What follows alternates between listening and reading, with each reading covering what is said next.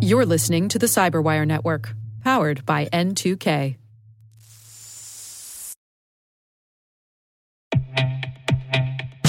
With over 8,000 threat hunters analyzing over 65 trillion signals daily, Microsoft works tirelessly with the federal government to keep our nation's data secure.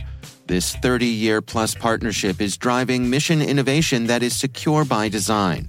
Whether optimizing your existing defenses or tackling advanced threats with AI, Microsoft gives you the intelligence and the automation you need to defend at mission scale. Let's work together to stay ahead of emerging threats and secure your mission anywhere. Learn more at aka.ms slash fedcyber. That's aka.ms slash fedcyber.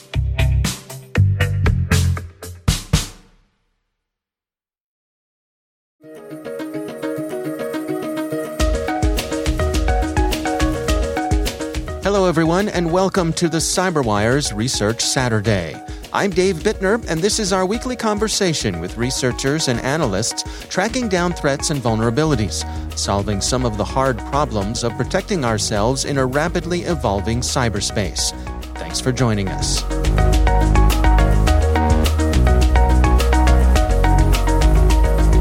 We've been focusing on, for a long time on researching the public cloud. We've also decided to look into the actual public cloud that is offered by vendors. And Azure ACI was one of the main platforms that we were interested in. That's Ariel Zelivansky. He's Senior Manager of Security Research at Palo Alto Networks. The research we're discussing today is titled What You Need to Know About Azure AzureScape.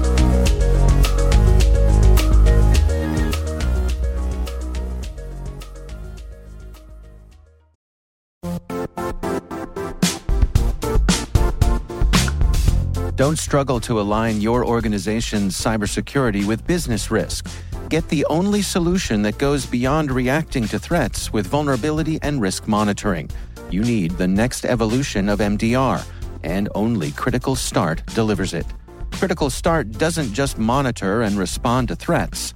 They put you in control by detecting suspicious activities, quickly responding to contain threats, and identifying your most critical assets and protecting them against vulnerabilities and exposures. With continuous visibility, expert guidance, and measurable risk reduction, Critical Start has redefined what it means to manage cyber risk. Demonstrate provable security maturity to your leadership while positioning your program to achieve the greatest risk reduction per dollar spent. Stop fearing risk and start managing it with Critical Start. Visit criticalstart.com and request a demo today. That's criticalstart.com.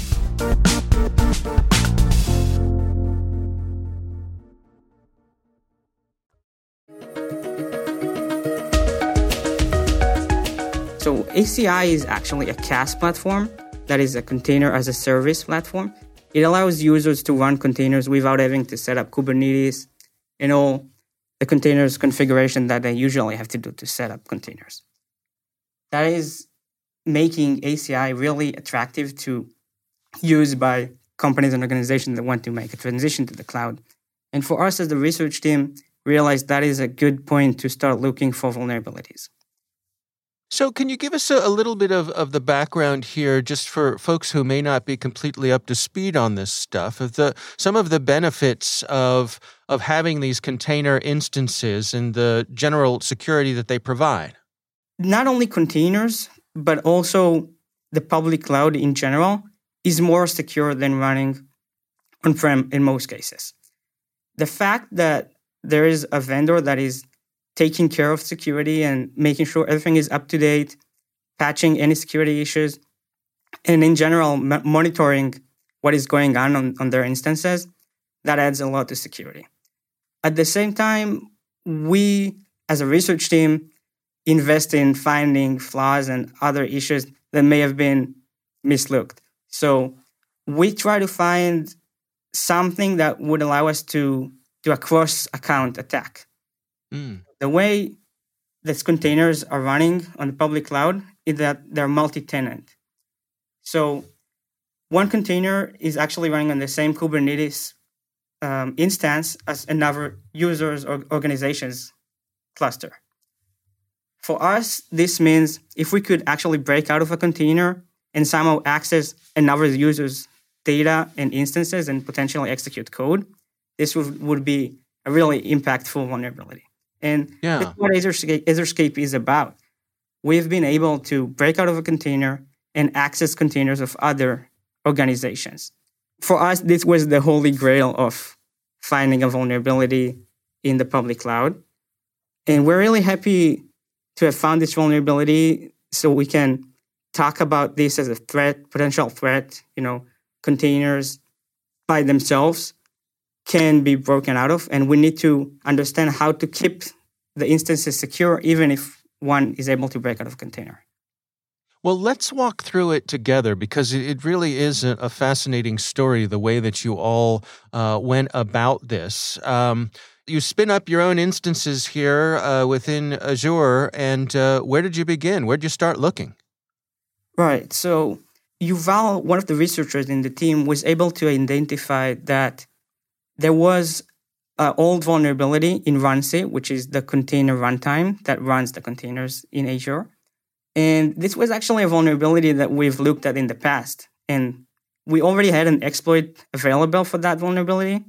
So all we had to do is just execute that, and we were actually out of the container. It was a really surprising moment for us to find that we could just exploit that. Yeah, it, this was because uh, it was an older version running on Azure's servers? Correct. So Azure was running an old RunC instance. In fact, this was not a vulnerability just by itself. The model of ACI, the architecture that they build ACI upon, is actually supposed to tolerate breakouts. Not only this vulnerability could have existed, but kernel vulnerabilities and kernel zero days could have been around. And Azure is actually supposed to expect attackers to break out in some cases where they do have a zero day vulnerabilities in the kernel.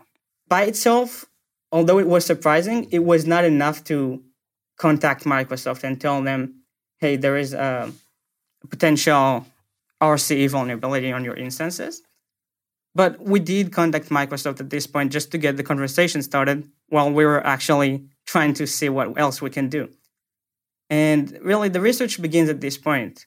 When we have code execution on the host, that is the node, Kubernetes node that is running the container, we want to see what else is around, right? How can we actually navigate and, and do lateral movement to other containers? And the way it is actually contained, the, the container is contained inside ACI, is that is pod per node. That means the container itself has its own VM, its own node. So hmm. there are no other containers by other users on that same cluster, on the same um, node. So we'll actually have to find a way to get privileges on Kubernetes itself to access these other nodes. And really, I think that was the most interesting part of the research for Yuval to be able to find a JWT token that actually included credentials that allowed them to escalate privileges on that Kubernetes cluster. From that point, we actually had cluster admin, which is the admi- administrator equivalent for Kubernetes. And Yuval could see containers by other users, see other nodes, list all the organizations that are running on that node, on that cluster, and potentially execute code on them. So mm-hmm. not only we could steal data leak the credentials for other organizations, but we could actually execute code on their um, containers. That was really scary to see. And we started the, the process of writing an advisory and disclosing this to Microsoft at this point. Well, I mean, walk us through the discovery of that token. That's an interesting story in itself. Correct. So there is an, another component that is called the bridge, it is something specific to ACI. Kubernetes doesn't have this uh, um, component. So Yuval actually try to find what is going on in the network level so it could understand how commands are getting executed on the container. So the JWT token is actually coming when Yuval or the researcher, the attacker is doing an external command to their container. Rather than doing that through the kubelet, the main Kubernetes brain, there is a, this bridge component that is sending this request to the container. And in that request, we just were able to find that token. So once you get that token, then what do you do with that? What's the process by by which you exploit the fact that you have that to do the things that you want to do? Right. So the token is actually already high privileged and it allows executing code inside containers. So from there, what we've done is execute code on the API server, which is what is actually this is the component that is responsible in Kubernetes for making decisions regarding uh, authentication. So from there, the uh, way to cluster admin was really quick. Yeah, that's fascinating. And as you say, I mean, a, a bit. Um, I don't know, surprising, scary, perhaps is a word, because it seems like you know keeping these nodes separate from each other is one of the the basic uh, value propositions of working in this sort of environment. Right. So multi-tenant platforms in general, not only Azure, have this as their main threat. And I think it's been recognized already. Although we're the first to find and disclose such a vulnerability, it is something that's been discussed and considered for a long time. This is something that is um, the most difficult to defend from because really you have these zero day vulnerabilities and even existing vulnerabilities that could be exploited that allow attackers to navigate within your platform, right? After we were able to break out of the container and run code on the node, we were not expected to be uh, exploring that area. Mm-hmm. And this is where the main responsibility of the cloud provider itself and not the user is to secure that area because the user really has no visibility of that place. The user can do anything that they can to protect and detect activity on their containers, but once it's on the node, really this is the domain of the cloud provider. So there has to be a lot of mechanisms in place and really most of the attacks that we've tried and the ways we try to escalate privileges before we found AzureScape were actually mitigated by Microsoft. So although we were able to find this specific escape and privilege escalation, we actually tried a lot of techniques and things before that that were not possible because Microsoft has invested in mitigating them. So I think this is a community effort. We as researchers, companies working in this cloud security space, and cloud providers themselves have to all invest in securing multi-tenant platforms I think it is possible. And the fact that we've been able to find that one vulnerability doesn't make the cloud less safe. Um, as in legacy platforms, vulnerabilities were really um, discovered and fixed and patched so users could protect themselves. In this case, ACI, Azure, can actually apply the fix directly to all their users without having to ask users to take KB or patches and apply them. So hmm. we found this vulnerability, disclosed it to Microsoft. They took the fixes, applied them directly to the platform, and now everybody is safe. This is a process I believe will continue to be ongoing for all cloud providers, not only ACI. Um, and I'm happy to be part of this community researching these platforms. Well, uh, there's a little more to the story as well. As, as, you point out in the research that you published here, after you reported the token issue to Microsoft and they, they released a patch for it, um, you all continued to do a little more digging and you found another way in. Right. This was another way to escalate privileges. This was, was an SSRF vulnerability. As I mentioned, we were speaking to Microsoft about fixing these issues and we continue to look around and try to find any way we can do things we're not supposed to, like stealing credentials of other users, executing code on their containers, and potentially just spinning our own containers on other clusters. This was just another way to escalate privileges, in essence. Can you give us some insights on, on the types of tools that you all are using to be able to analyze these container environments? What, what sorts of things are, are you using to be able to see what's going on behind the scenes there? Great question. So, I did want to mention we have developed a tool that is called WhoC or Who Contains, and it allows us to extract the container runtime from the cloud provider to actually see what is uh, how our, our containers are being run. The way containers are now run in, in these platforms where you don't have the Kubernetes cluster and you don't control anything is it's all on the vendor's side. So before using that tool, we had no visibility on how containers are actually getting executed and what is the container runtime. And we see it's able to copy the binary that is executing the container in its bootstrapping process and send it back to us. And that's how we initially found this uh, old runC instance and understood we could exploit the potential old vulnerability to escape out of the container. We encourage researchers, and we're also doing that, to run WhoC on all cloud platforms to understand and explore how cloud platforms are being built.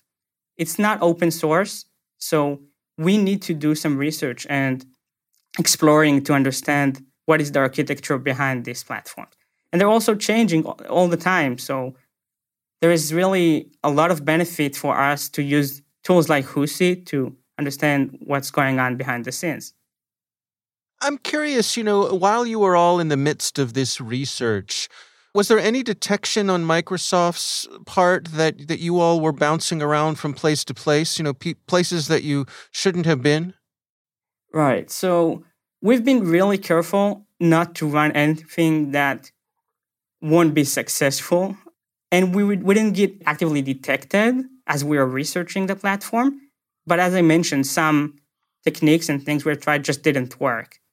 There were other cases where we researched cloud platforms where we've actually been detected actively and we're approached by engineers from uh, the vendors to understand what we're trying to achieve and how we've escalated privileges.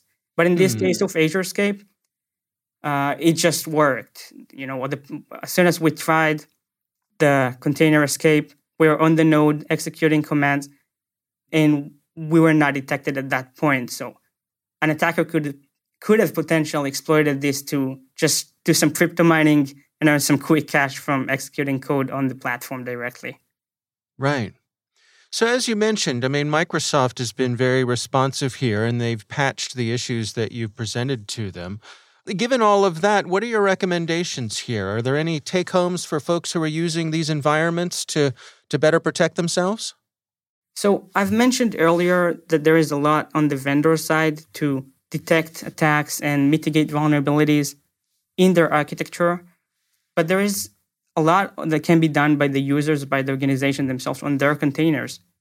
I personally work on Prisma Cloud, so I can talk about uh, that as a potential security mechanisms to detect attacks. But there are really a lot of solutions that allow you to detect attackers as they're running code. You know, after the post exploitation, after they're actually able to get into your container, they're trying to do anything malicious.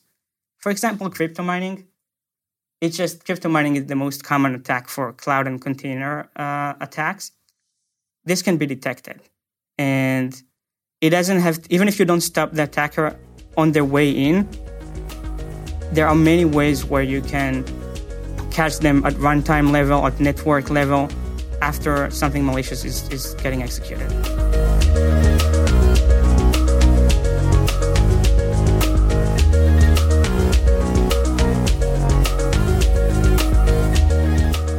Our thanks to Ariel Zelivansky from Palo Alto Networks for joining us. The research is titled What You Need to Know About AzureScape. We'll have a link in the show notes.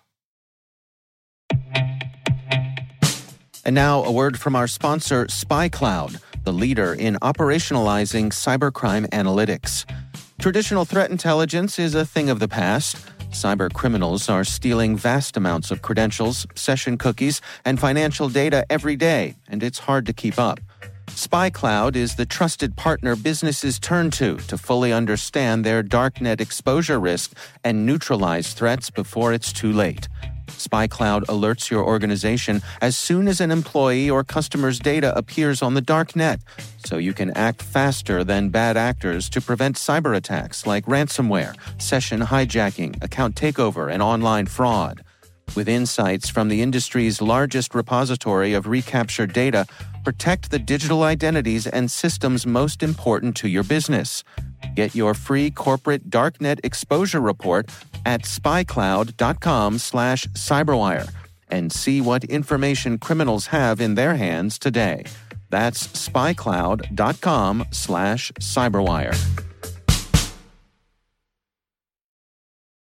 The Cyberwire Research Saturday is proudly produced in Maryland out of the startup studios of Data Tribe, where they're co building the next generation of cybersecurity teams and technologies.